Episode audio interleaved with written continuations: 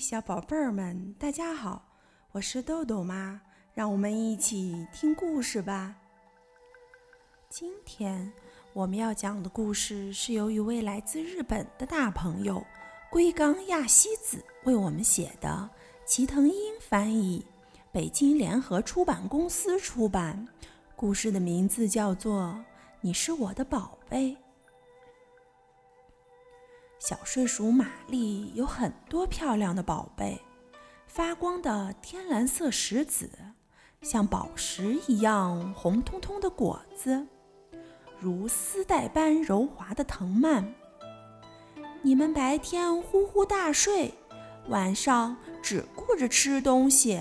这些宝贝都是我在那时候一点一点收集起来的。尼尔含着手指。看着打扮的漂漂亮亮的玛丽，你怎么有那么多漂亮的宝贝呀？尼尔羡慕地说。这时，有东西飘落到了地上，羽毛，多漂亮的羽毛啊！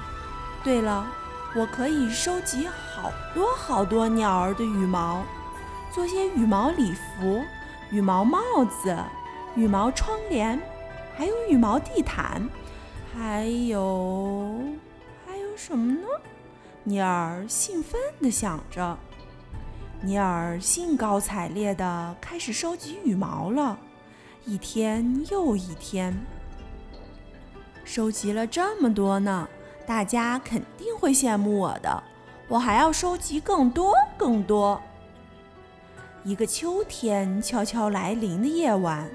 尼尔正专心地收集羽毛，一只饥饿的猫头鹰“呼”的一下把它扑倒在地。哇，这么瘦的睡鼠，看着就不好吃。说着，猫头鹰“咻”的一下把尼尔甩了出去。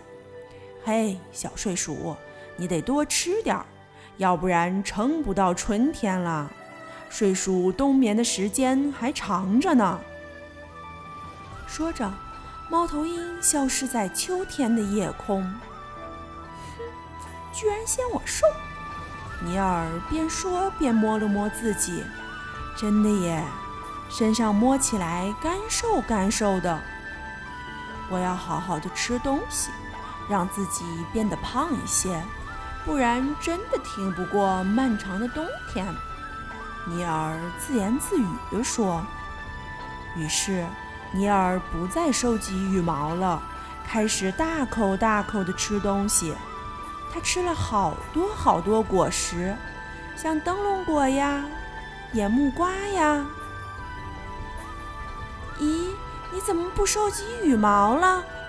玛丽看着正在啃果实的尼尔问。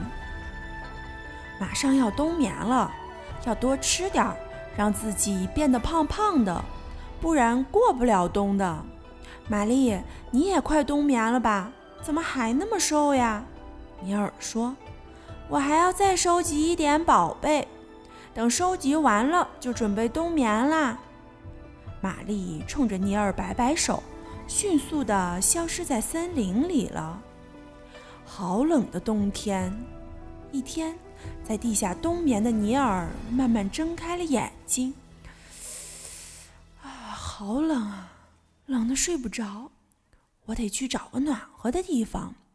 尼尔迷迷糊糊地跑了出去。哇，原来雪景这么漂亮啊！对了，我要告诉玛丽。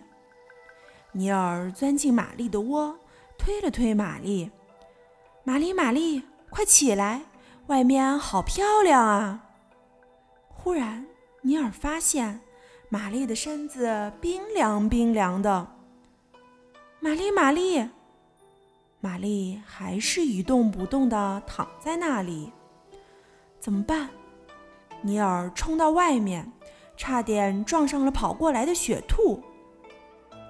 雪兔立刻收脚，停在尼尔面前。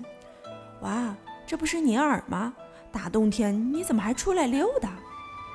玛丽的身体冰凉冰凉的。尼尔急得快要哭出来了。哎，肯定是光顾着收集宝贝，没好好做过冬的准备呗。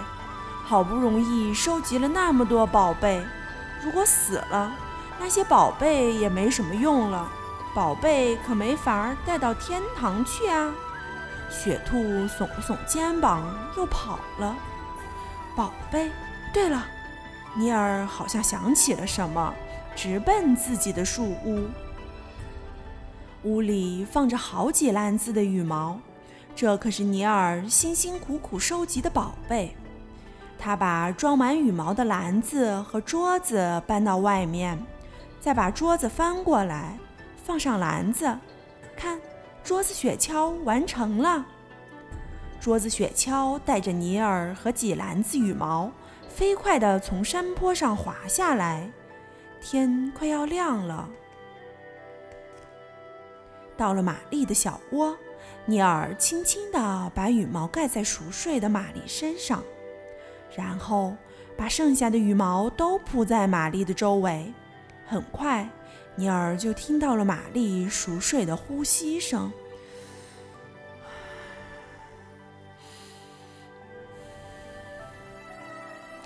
啊，太好了，软软的。尼尔放心地打了个大大的哈欠。挨着玛丽闭上了眼睛，然后他也进入了长长的冬眠，直到春天到来。第二年春天，玛丽从冬眠中醒来，把以前收集的宝贝都送给了大家。你怎么了？尼尔不解地问。玛丽笑着说：“因为我找到了真正的宝贝呀。”好了，今天的故事就讲到这儿吧，小朋友们别忘了让爸爸妈妈关注我们哦！一本一景一世界，拜拜。